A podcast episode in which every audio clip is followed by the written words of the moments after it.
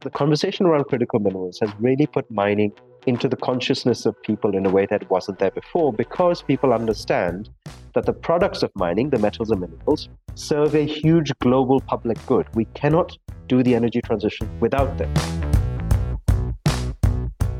Hello and welcome to Energy 360, the podcast from the Energy Security and Climate Change Program at CSIS. I'm your host, Lisa Hyland. This week, we take a look at responsible mining and challenges faced by the global mining industry with Rohitesh Dhawan. Rohitesh is the president and CEO of the International Council on Mining and Metals, the ICMM. ICMM brings together 28 mining and metals companies, representing over one third of the global sector in over 50 countries. Rohitesh is joined by my colleague Gracelin Baskaran, our research director here in the Energy Program. Rohitesh discusses the role of ICMM in improving standards of responsible mining, emphasizing the importance of obtaining consent from mining affected communities and the need for a fair and balanced dialogue among stakeholders. He and Gracelin also touch on mining, recycling, and the circular economy, and on the legacy mining and the need for industry leaders to integrate mine closure considerations into planning from the earliest stages. Here's Gracelin to lead the conversation. Ro, thank you so much for joining our podcast. It's great to have you here today. Thanks so much for having me. It's great to be here. I just want to get started. Can you tell me a little bit about yourself? Sure. So my full name is Rohitesh Dhawan, but I'm so pleased you've called me Ro because that's what all friends and family do. I am the president and chief executive officer of the International Council on Mining and Metals, ICMM, which is the body that brings together 25 of the world's largest mining and metals companies, many that everybody will have heard of, Rio Tinto, Anglo American, BHP, Glencore, Vale as being the five largest companies, and then some more.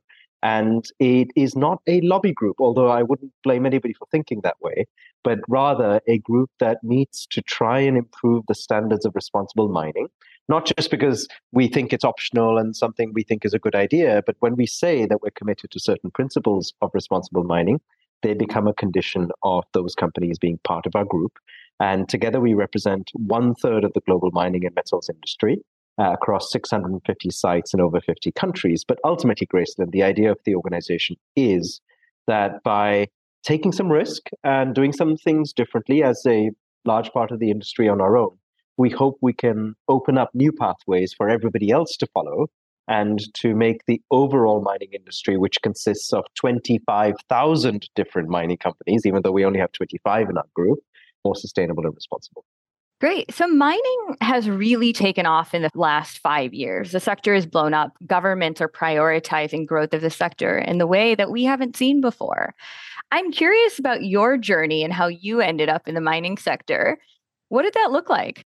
Hey, thanks for asking. I am an unlikely person to be in my position. I'll be the first to tell you that because I have a lot of experience, passion, and love for the mining industry but I'm not a through and through miner as somebody might picture someone in my position.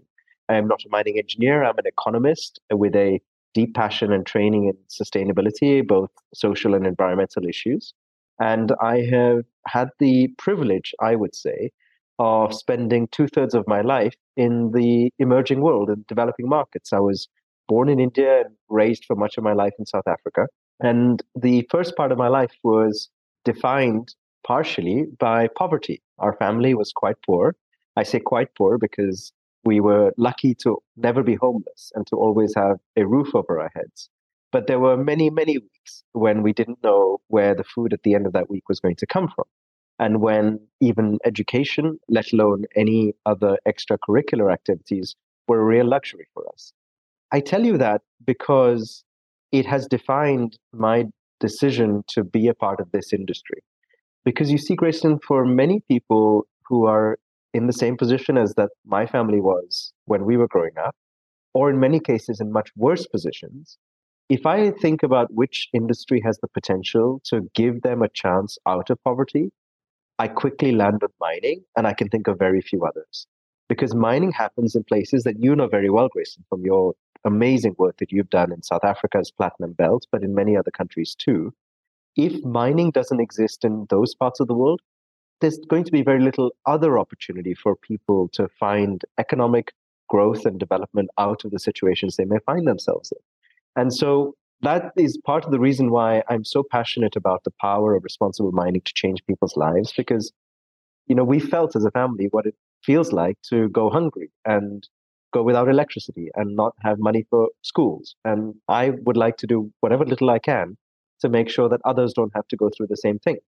And like you, I'm sure, and many others listening to this, I'm also deeply passionate about nature and have a deep love for animals and want to do what we can to reverse the loss of nature. And we'll get into this later. But I also think that responsible mining is a powerful force for the conservation of nature. That may sound like a weird thing to say for some people who may think that mining and nature goals are the opposite of each other. But genuinely, I feel that if you care about the world's crisis of mm. nature and want to play a role in halting and reversing it, there are a few other industries other than mining that help you do that. So I feel very much at home in this industry, even though I am not a through and through miner myself. What a powerful story. One of the things that has struck me most about the mining sector is that it can be a driver of poverty or it can be an incredible alleviator of poverty. And a lot of that hinges in the extent to which we engage with responsible mining practices. So we've seen it go both ways. In the last few years, we've seen a proliferation around the dialogue on social license to operate. What was once seen for many years as a, a nice to have actually became a must have at the center of business models. What does responsible mining look like when it mm-hmm. comes to the consent of mining affected people? And how are companies going about that? Gracelin, you know, I think responsible mining, when it comes to the consent of mining affected peoples, looks like a situation in which the people who are directly and indirectly affected by the mining activity have had a chance to say yes or no to that activity. And even if some in the community may be opposed to it, have a sense that whatever impacts they may be suffering are for the greater good, for themselves, for their region, for their country, and over time. You see, it's not the case that mining in every case will bring short term benefits to everybody.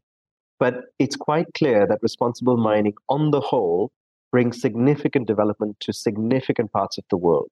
And we want to be in a situation where people who are affected by it most, especially those that are living closest to it, have the chance to be able to determine how it's done. For too long, and you know, let's depends on how far back you want to go, but I would include the waves of colonialism in this. For too long, people on whose lands mining has been done have not necessarily had the ability to either say no to it or even if they were in favor or supportive of some mining activity to be able to influence and shape how that's done. And so you were totally right to say that the conversation around social license has moved from a nice to have to absolutely critical because rightly, people affected by mining are having their voices heard to say, we're not going to suffer yet again another wave of growth in mining, especially as we look to critical minerals, which does not respect the rights that we have. And here, Gracelin, I would say we need to start making a difference between this general term of stakeholders that the industry tends to use. When we talk stakeholders, we talk about everybody that has a stake in the industry or is affected by it. But within stakeholders or as a different group of stakeholders, we need to pay special attention to rights holders.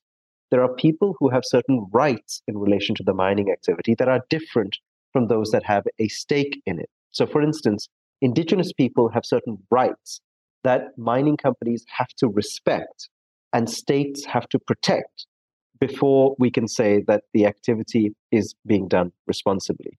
Now, here we also need to make sure that there's enough understanding of the realities of the ground when these consent processes are taking place for us to appreciate what both sides are going through. So, first and foremost, of course, the idea of consent is that it should be free, prior, and informed. And so, a community that is offering consent must have had the ability to say no, so it can't be done under duress. It must be done before significant project activities start, and people need to have the information they need to make an, a good decision. At the same time, companies, of course, also need to have confidence in a process and that they are engaging with legitimate representatives of communities, because sometimes you can find yourself across the table from somebody who claims to represent the interests of mining affected peoples, but in reality does not. and need to have the confidence as companies that the process that has been agreed to is going to be respected by both sides. And so I don't think the answer here lies in giving everybody a veto, because when you do that, you end up in a situation where you can have certain processes captured both on the side of the company as well as on the side of affected peoples that do not serve the best collective interests of everybody involved. And so, Grace, and I would say that a key part of a good process to obtain this consent involves the government or the sovereign authority in the place where mining takes place, because only the government is positioned to be able to look at a process where consent was sought and decide whether that was legitimate and whether that was fair. And at the end of the day, to balance the rights and interests of those most directly affected by mining at a local level with the rights and interests of the entire population and community in the country in which mining happens. I would just end by saying one thing we should all keep in mind, Gracelin, at all times. The conversation around critical minerals has really put mining into the consciousness of people in a way that wasn't there before because people understand that the products of mining, the metals and minerals, serve a huge global public good. We cannot do the energy transition without them. So the benefits of mining are clearly global. We also know that the benefits of mining can be significantly regional and local. They are a major source of employment. They are a huge contributor to tax as well as to foreign exchange. They build supply chains, they build infrastructure. So when you look at the benefit equation, it occurs at all levels global, regional, national, local. But when you look at the negative, and let's be honest, of course, mining has negative consequences, be those noise, dust, potential safety hazards, and others, impacts on nature. When you look at the cost or the impact side of the equation, almost all of that impact is local. So while benefits can be global, impacts are almost always local. So to say to somebody whose child can no longer learn properly in school because every 15 minutes they're being disturbed by the vibrations from blasting taking place, that, you know, oh, yes, I'm sorry that that happened to you, but look at all this great benefit that you know this nickel or copper that's being produced is going to provide the world that person would rightly stand back and say well i don't care as the saying goes all politics is local all impact on the negative side is also local so i think it calls on us to have a great deal of empathy for people that are directly affected by by mining activity so many of the points you raised are actually applicable to mining communities all over the world. I mean, being based in the US, this is a hot debate facing many of the communities, particularly on the West Coast now, where we have found copper and lithium and other key critical minerals. But we see it emerging in Peru and South Africa, you know, indigenous communities in Australia. So it's, I agree. And I think it's one of the most pressing challenges that the mining sector faces.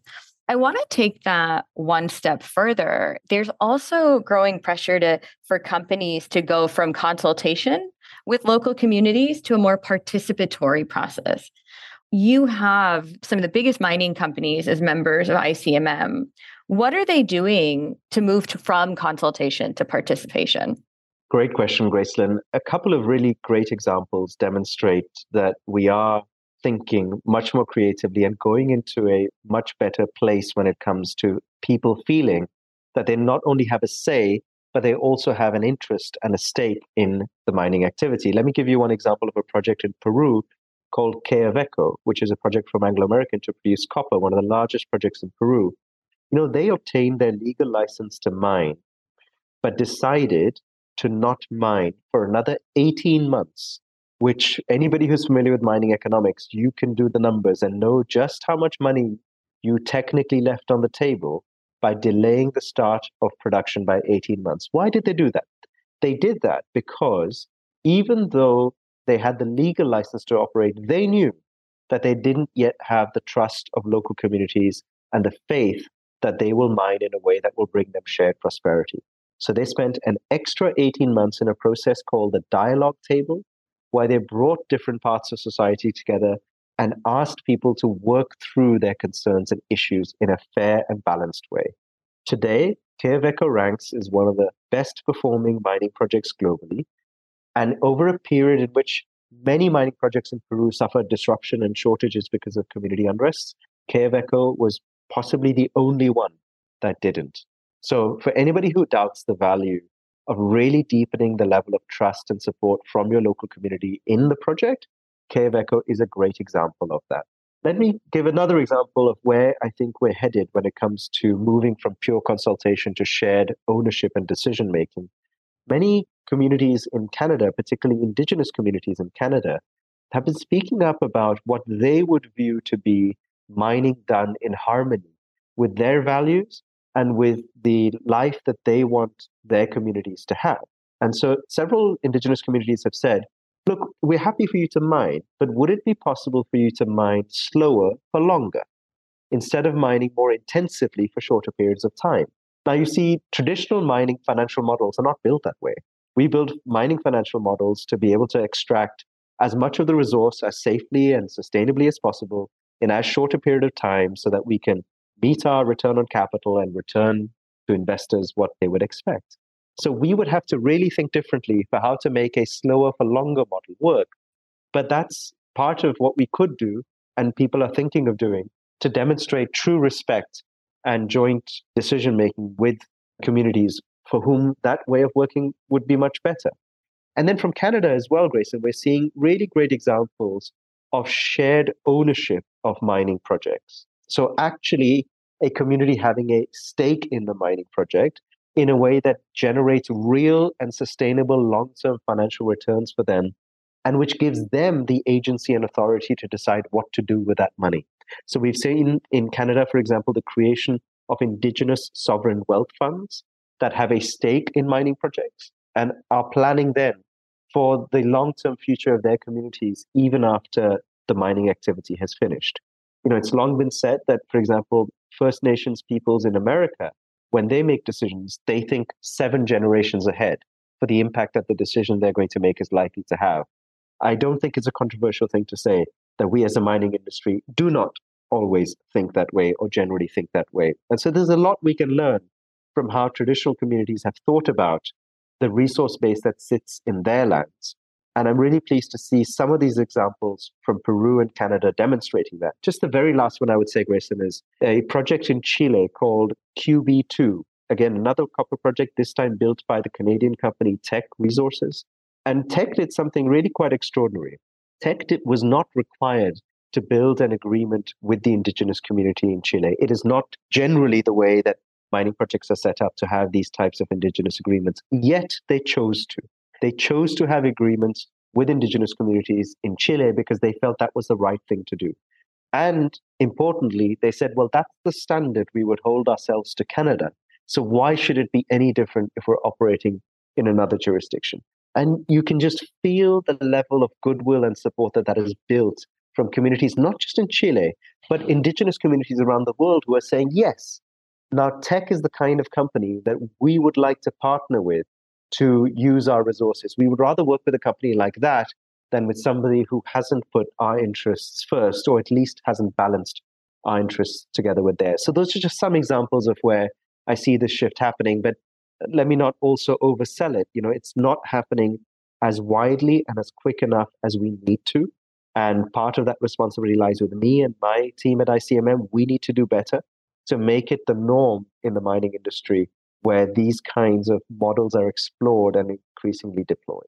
Both of us have worked in the mining sector for long enough that we know that this is a really exciting advancement. Mining has had such a bad reputation across the world that these are the examples that give us hope, actually, that we are becoming more conscientious as a sector. I want to kind of take this a little bit further now. I mean, mining has long generated very negative externalities as it relates to the environment. And we are talking about biodiversity, damage, pollution. We talk about a lot about emissions. Can you tell us about an example of mining being done in a way that's in harmony with nature and minimizing the biodiversity damage? It's such a great question, Grace. And it's one that's so close to my heart because I'll be honest with you, as somebody who just loves nature and animals and plants so much, just like others do, I would dream of a world in which we could just keep these areas pristine, not just for the non human species that live there, but for the people that have called those lands home as well. But I know that's not realistic because, of course, we need the metals and minerals that exist under the ground. Equally, you know, turning that natural capital into human and economic capital is an opportunity for development for people as well. So, but but I really myself I'm so conflicted when I think about mining and nature because I have this utopian fantasy of a world in which nature remains truly thriving and undisturbed. But the next best thing, if that's not possible, and I know it's not, is to have not just mining activity, but others too, but that are in harmony with nature to the extent possible. Now, let me use the toughest situation in the world that people think, gosh, there is no way you can mine in harmony with nature in this place, and that is the Brazilian Amazon jungle. Obviously, the, the world's arguably the world's most important ecosystem and one in that 25 million people call home. There are 25 million people that live in the Amazon. So mining deep in that area not only poses risks to nature, but equally to the rights of people that call it home. But yet, Gracelin, there is the world's largest iron ore mine, the largest hole in the ground for iron ore exists deep in the Amazon jungle. I am told, but cannot verify, that it's so large you can see it from the moon. So we're talking big, right? Now, this is an iron ore mine in a place called Carajás, and it's operated by Vale, another ICMM member. And Vale has been operating this mine for nearly half a century now. The resource is very rich. It's iron ore that's being mined there. And iron ore, of course, is important to produce steel. And here's the really interesting bit. Even though it is the world's largest iron ore mine, even though you can see this hole in the ground from space, it still only takes less than 3% of the area that Vale protects as a result of mining there. In other words, 97% of prime Amazonian old growth forest is being protected today, is remaining standing today, because there is a mine in the middle of it that disturbs less than 3% of the land. Now, I can tell you from personal experience, because I've been there and I've seen what else is around there. If the mine wasn't there, the forest wouldn't be there. Simple as that. Because everything else around this 97% has been felled primarily to make way for cattle farming or, or soybean farming. And so, if the mine wasn't there, you wouldn't be protecting 800,000 hectares. 800,000 hectares is five times the size of London. That is today standing because this mine has made it a condition of them being there that they will protect the rest of this. And so you have jaguars and civet cats and macaws and just the most beautiful animal and plant species. And you have amazing indigenous communities like the Xikrin community that continue their way of life because Vale has has has made a commitment to protect this area. Then they have poured significant money into research and development to understand how we can bring these environments back to places where we lost them from. They are contributing to research and development in these areas. They are showing us how we can restore biodiversity. It's just for me such a great example of how, yes, we disturb nature, but with a small disturbance in nature, we can protect a much bigger part of it too. Just final angle to this, Gracelin. People might be thinking, "Oh, well, that's all well and well and good. Yes, you protect some land, but what about the land that you disturb? You know, can we ever bring that land back to anywhere close to what it was before we mined? And here I've just come back a few weeks ago, earlier in 2023, from another mine in the Amazon, different part of the Amazon, where I went to see for myself is it possible to restore previously mined lands to a state of nature that we would consider to be healthy? And what I saw was amazing, Gracelin. This is a bauxite mine. Bauxite is used to produce aluminium, which is used in our cars and aeroplanes and medical equipment. And within 15 months to two years, you can start to see the same type of forest as what existed before the mining activity started. Now, to me, the untrained naked eye, I can't tell the difference between an area that was previously mined that's been reforested and an area that was never touched by mining. But I'm told that even the scientists who are taking samples of the plants and animals that live there and the soil health and the value of ecosystem services have also found that not only can previously mined lands be brought to the same quality as before, in some cases they're even better because some of the concentrations and changes that happen in the soil actually generate even better plant and soil health. There were even some jaguars that were spotted in that area. And you know that when the apex predator is there, it's a really good sign of ecosystem health. Thankfully, the snakes stayed away. I would not have been happy if that I saw any of those. But it's just yet another example of when you put enough thought into it, and yes, enough resources into it, it is possible to mine in a way that is in harmony with nature.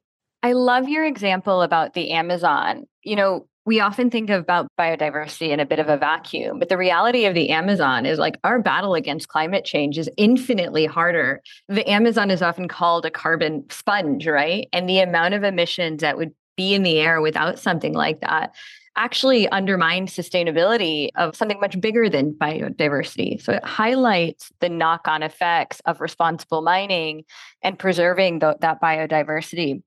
I want to take that one step further now. You know, we talk about all of the negative externalities of mining and compounding this is a need for more and more critical minerals. The majority of minerals that we talk about are going to be in a significant deficit for our goals of 2030, 2040, 2050 how much mining do we need to actually do going forwards? There's a lot of conversation now circular economy, recycling.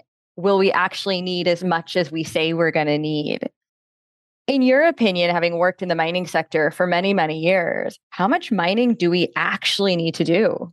Such a great question. The short answer to this is, and I don't want to be flippant, but the easiest way to think about it is we should mine as much as we need, no more, no less. No less, because if we don't mine as much as we need, we may not have enough metals and minerals for the energy transition.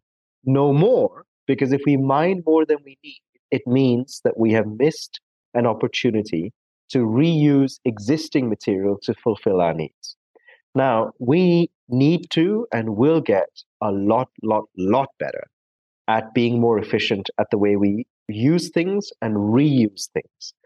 Now, part of that answer will lie in recycling more and better. But that's not even where the biggest prize remains because we currently around the world, if you take all the materials, not just metals and minerals, but think about everything, we end up reusing or recycling only about 8% of the stuff that we throw away. So let's grow that 8%, let's double it, and let's double it again without question. But if we wait for things to become waste before we reuse them, even if we double the 8% to 16%, just think about how much waste we are still generating that we don't need to generate. So the answer is actually to think about circularity right from the very beginning rather than when it becomes waste. So you design products in ways that allow you to take the material out much more easily and so that you don't have to wait for them to become waste before you can take them out. Now, to use a slightly but not too out there example, there are buildings in China today that are being torn down because people want to access the copper that is in the wiring of those buildings because they're really old buildings and the copper is very valuable. Now, what if in the future we designed buildings with the wiring on the outside rather than on the inside? So if you really needed to get to the copper, you didn't have to knock the whole building down thus generating a huge amount of waste in concrete and steel and everything else, you could just take what you needed from it. And then imagine how you would design cars and washing machines and fridges and everything else to make it easier to recover materials before they become waste. So that's the way I hope we will end up in the circular economy. And that's certainly the role that we want to play in the mining industry to help us get there. But the reality is, Gracelin, that even if we double that 8% to 16% or even more, it will still not meet our needs for the growth in metals that we are seeking. Um, let me use an example. We currently produce around 21 million tons of copper. The actual number doesn't matter. I'm just trying to give a sense of scale. We produce 21 million tons, but we consume 25 million tons. The difference is made up of recycling. And that's because all the copper we've produced ever since we started mining in the 19, well, let's call it from the 1900s onwards, two thirds of that copper produced is still in circulation today because copper is infinitely valuable and people will find a use for it. And so metals are actually already largely quite well recycled. So our challenge isn't so much like it is, for example, plastic bottles, trying to incentivize people to recycle because there's inherent value in our product but it's more that our collection systems and our thinking has not matured enough to make sure that we are harnessing these things. So many people think, okay, you're talking a lot about you know battery metals these days and how much more lithium and cobalt and nickel we're going to need. Can't we just recycle our way to this? Now, yes, we can and we must and we should. But to give people a sense of what we expect to see in terms of volumes, in 2035, which sounds a long time away, but is only 11 years away, in 2035, if we manage to meet all the goals of recycling that are currently being announced, only 10% of our need for battery metals in 2035 will be met by recycled materials. So 90% will still be met by primary production, which means growing lithium production somewhere between 10 and 20 times, cobalt production, probably a similar number, nickel and copper, not as big a number, but actually for those commodities, even doubling or tripling production is really, really hard and a big lift. So while the actual multiplier on any commodity is can vary, the, the, the, the kind of key takeaway is we will have to grow primary supply massively. And at the same time, we will have to grow recycling and circularity massively. Both of them will be necessary for meeting our needs for the transition. And the final piece of that puzzle, Gracelin, is going to be clever substitution of materials where that's possible. So we've seen that most in the battery world. You have two chemistries of batteries that are competing. You have NMC, which is nickel, manganese, and cobalt. So a lot of the German and American car makers have used NMC batteries. They're reliable, they give you good range. But a lot of the Chinese technologies use LFP, lithium iron phosphate, that are cheaper and as a result can be scaled more easily. And so we're going to have to see how we can best manage the mix of materials and things like battery chemistries. But another form of substitution could be if copper is really hard to get and has some significant knock on impacts, like the production of tailings waste and others, then we might be able to substitute copper through aluminium in some applications. So, aluminium can play the role that copper plays in many, but not all cases, but many cases. And aluminium can, in some cases, be slightly easier to produce depending on you know where you are and how decarbonized the electricity grid is. So, primary production, as well as recycling and reuse, as well as material substitution, is going to be the way we get there. Ro, that was really great. I think we don't give enough attention to the fact that we need to shore up our actual production in parallel with our recycling capacity. There's one thing I want to ask you is what is the government's role in advancing research and development on recycling? We can recycle now, today, far more than what we could recycle 5 or 10 years ago because we've made advances, for example, with the battery that we can get 98% of our lithium out of our battery what does the government need to do to ensure that we are actually advancing our recycling capabilities? Great question, Gracelin. Two or three things come to mind. One is to identify the parts of our materials that currently there is no way to recycle and to really give things like research grants and innovation prizes and university scholarships to solve those very specific problems. I'll give you one example.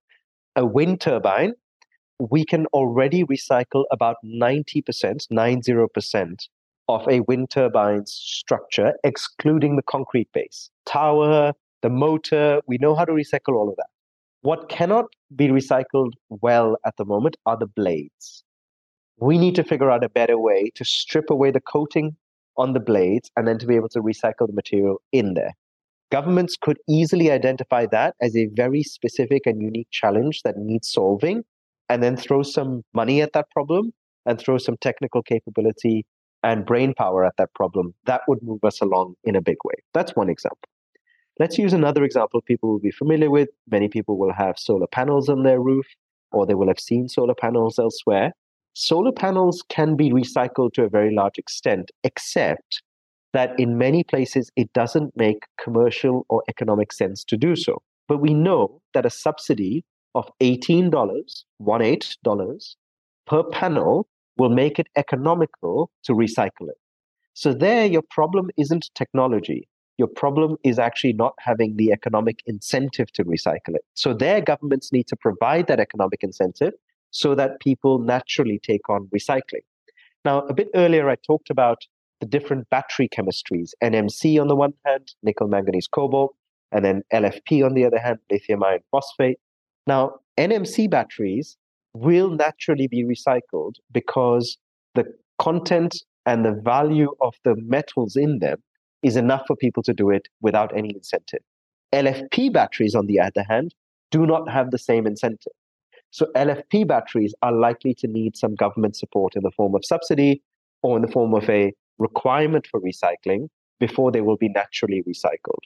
So it's, as you can tell, it's about honing in on the very specific problem the wind turbine blade, the solar panel subsidy, the lithium iron phosphate battery. And then you can start to channel government support into those places. The final thing I'd say, Gracelin, is that there is another way to think about reuse and recycling where government help is needed. Now, in the past, you know, mining has had a history of thousands of years.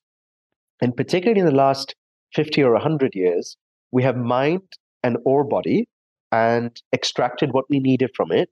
And then the waste rock we have stored somewhere. And that waste rock still contains useful metals and materials, but they tend to be in diffuse concentrations where our traditional processing techniques have not been either effective enough or economical enough to go back into them to, to remine those what are called tailings. Uh, but there's a huge opportunity here to incentivize people to go into those old waste dumps and then remine them for valuable commodities. But what's stopping us from doing that? Well, in some cases, it's money and technology, and governments have a role to play there too. But Gracelin, there's another very important dimension to this, which is that in some parts of the world, and I think the US is one of them, I'm not deeply familiar with the legislative landscape, but I do know this is a challenge. If you go back into an abandoned waste pile to try and remine it so that you're both solving the problem of this abandoned waste pile and you're extracting valuable material, and you happen to find some really nasty stuff in there, that becomes your problem. Now, there's a good reason why that law is in place to ensure that you know you can't just take over a area and not be responsible for cleaning it up. But that's holding people back from saying hey i want to be a good samaritan here and it is called a good samaritan law. I want to go in and help but i don't want to take on the risk that i find some really nasty stuff in here and that becomes a much bigger problem than i anticipated surely governments can do something to underwrite that risk and to say well look let's share the risk here if something really bad and nasty comes out we'll work with you to fix it. It won't just become your problem. So that's an example. And just so, you know, if people want to know the scale of what the opportunity in places like that is, just take a country like Australia, where we estimate that there are somewhere in the region of 5 million tons of copper that exist in waste piles in Australia today. You know, a large copper mine is a 300,000 ton, 400,000 ton mine. So when I'm talking 5 million tons, yeah, and that's production I was saying in terms of a large mine, that's a significant resource. And so again, there is huge potential if governments can help people and encourage people, or at least give them a backstop to go into those waste piles and remine them for useful material. The point on waste, I think, brings us to a fantastic final question, which ironically has to do with closing a mine, is the mining sector struggles to overcome a very complicated legacy. And a lot of this stems from mining companies leaving behind waste damage that has a far reaching set of socioeconomic consequences. And we see this all around the world. We're talking about, you know, the aftermath of coal mining in West Virginia. We see this with the million tons of partially radioactive waste in Niger. We see this with lead poisoning near lead mines in Zambia. How do we repair the legacy of mining? Because I find this to be so important to turn around the reputation of the sector as one that is actually beneficial, that has the potential to facilitate, you know, economic growth and lifting people out of poverty, but also kind of destigmatizing the sector in terms of the role it plays with the clean energy transition. So I guess, yeah, to, to wrap up, how do we fix the legacy of mining? I'm so glad you asked this question, Gracelin. We fix the legacy of mining by first acknowledging it and acknowledging that it has some really bad parts to it. It has some really good parts, but it has some really, really bad parts to it. And I genuinely do not blame anybody who may not have had any direct exposure to mining, but still has a negative perception of it because frankly, we've given people enough reason to be skeptical that we can do this stuff well because our history and track record does not suggest that we can. There are some exceptions of it done well, but by and large, you know, for example, there are 200,000 abandoned and ownerless mines and mining related infrastructure in Australia. Now, that is just extraordinary that we have allowed that to happen as a global society. And I can already hear some of my peers in the mining industry disagreeing with me on this point because they will say, well, yes, okay, but you can't blame me for something that my ancestors did or you know somebody I wasn't even related to. Yes, that's right. But if we as an industry are asking people to trust us and trust us big because we're saying that we can help deliver the energy transition in a way that is safe, just, and sustainable, we need to have a bloody good answer to how we're going to clean up the mess that was left by the people in our industry in the past and how we're going to make sure that we don't leave the same mess going forward. The solution has two key parts, neither of which is easy, but both of which are necessary. The first path is a joint industry effort to deal with abandoned and ownerless mines and infrastructure. Currently, we don't have it. And it is something that I think is desperately required for us to work together as an industry to find a way. And it won't just be us, but we need to be a key part of it, working with governments and others to figure out a way to repair the damage, to responsibly close the mines that haven't been closed responsibly, and to stop any additional environmental damage from things like acid mine drainage or leaching. That's the first part. And the second part is we need to be much better at integrating closure of mines and the considerations that come with closing mines into the way that we are planning and operating our mines today. Ironically, closure is not an issue to think about only when the mine is closed. It's an issue to think about right from when you're designing it. And if you are already past that point, then as you're operating it. So, another concrete example it is possible to do a large amount of progressive environmental rehabilitation as you mine. And the example I gave from the mine in Brazil, the aluminum mine, uh, it's run by Hydro, another ICMM member, it's called Paragominas. They have been doing progressive rehabilitation. So as they're mining, they're continuing to rehabilitate the land that they disturb. They're not waiting to the point of closure to do that. And it's also not just about the environment, Gracelin, because people also need to be thought through when it comes to closure of a mine communities build and grow around mines, especially in the rich experience that you have in the platinum belt in South Africa. You know how dependent communities are on the fact that a mine and its infrastructure exists. So, just like we might have an environmental closure plan, we also need to have a life of mine plan for communities that depend on the mine. And, you know, it's always nice to end on a high note. So, let me give you a, a great example of where this has been done. In South Africa, the place that you and I have called home for many years, there is a old coal mining site on which that we have been able to build a successful project of growing wheat on that land and that wheat is being grown in partnership with Kellogg's, the cornflakes company. And the mine was previously owned by Glencore. Now, the beauty of this is not only that we are demonstrating that it's possible to grow wheat on land that's been mined, that will answer a lot of people's questions of whether the area has been rehabilitated properly. But what we're, what we're finding, Gracelin, is that that wheat has higher concentrations of zinc than wheat that you grow on land that hasn't been mined. And zinc deficiency is linked to malnutrition and stunting of children in many parts of Africa. So the fact that the wheat has more zinc than if you didn't grow it on land that was mined is a really positive and good thing.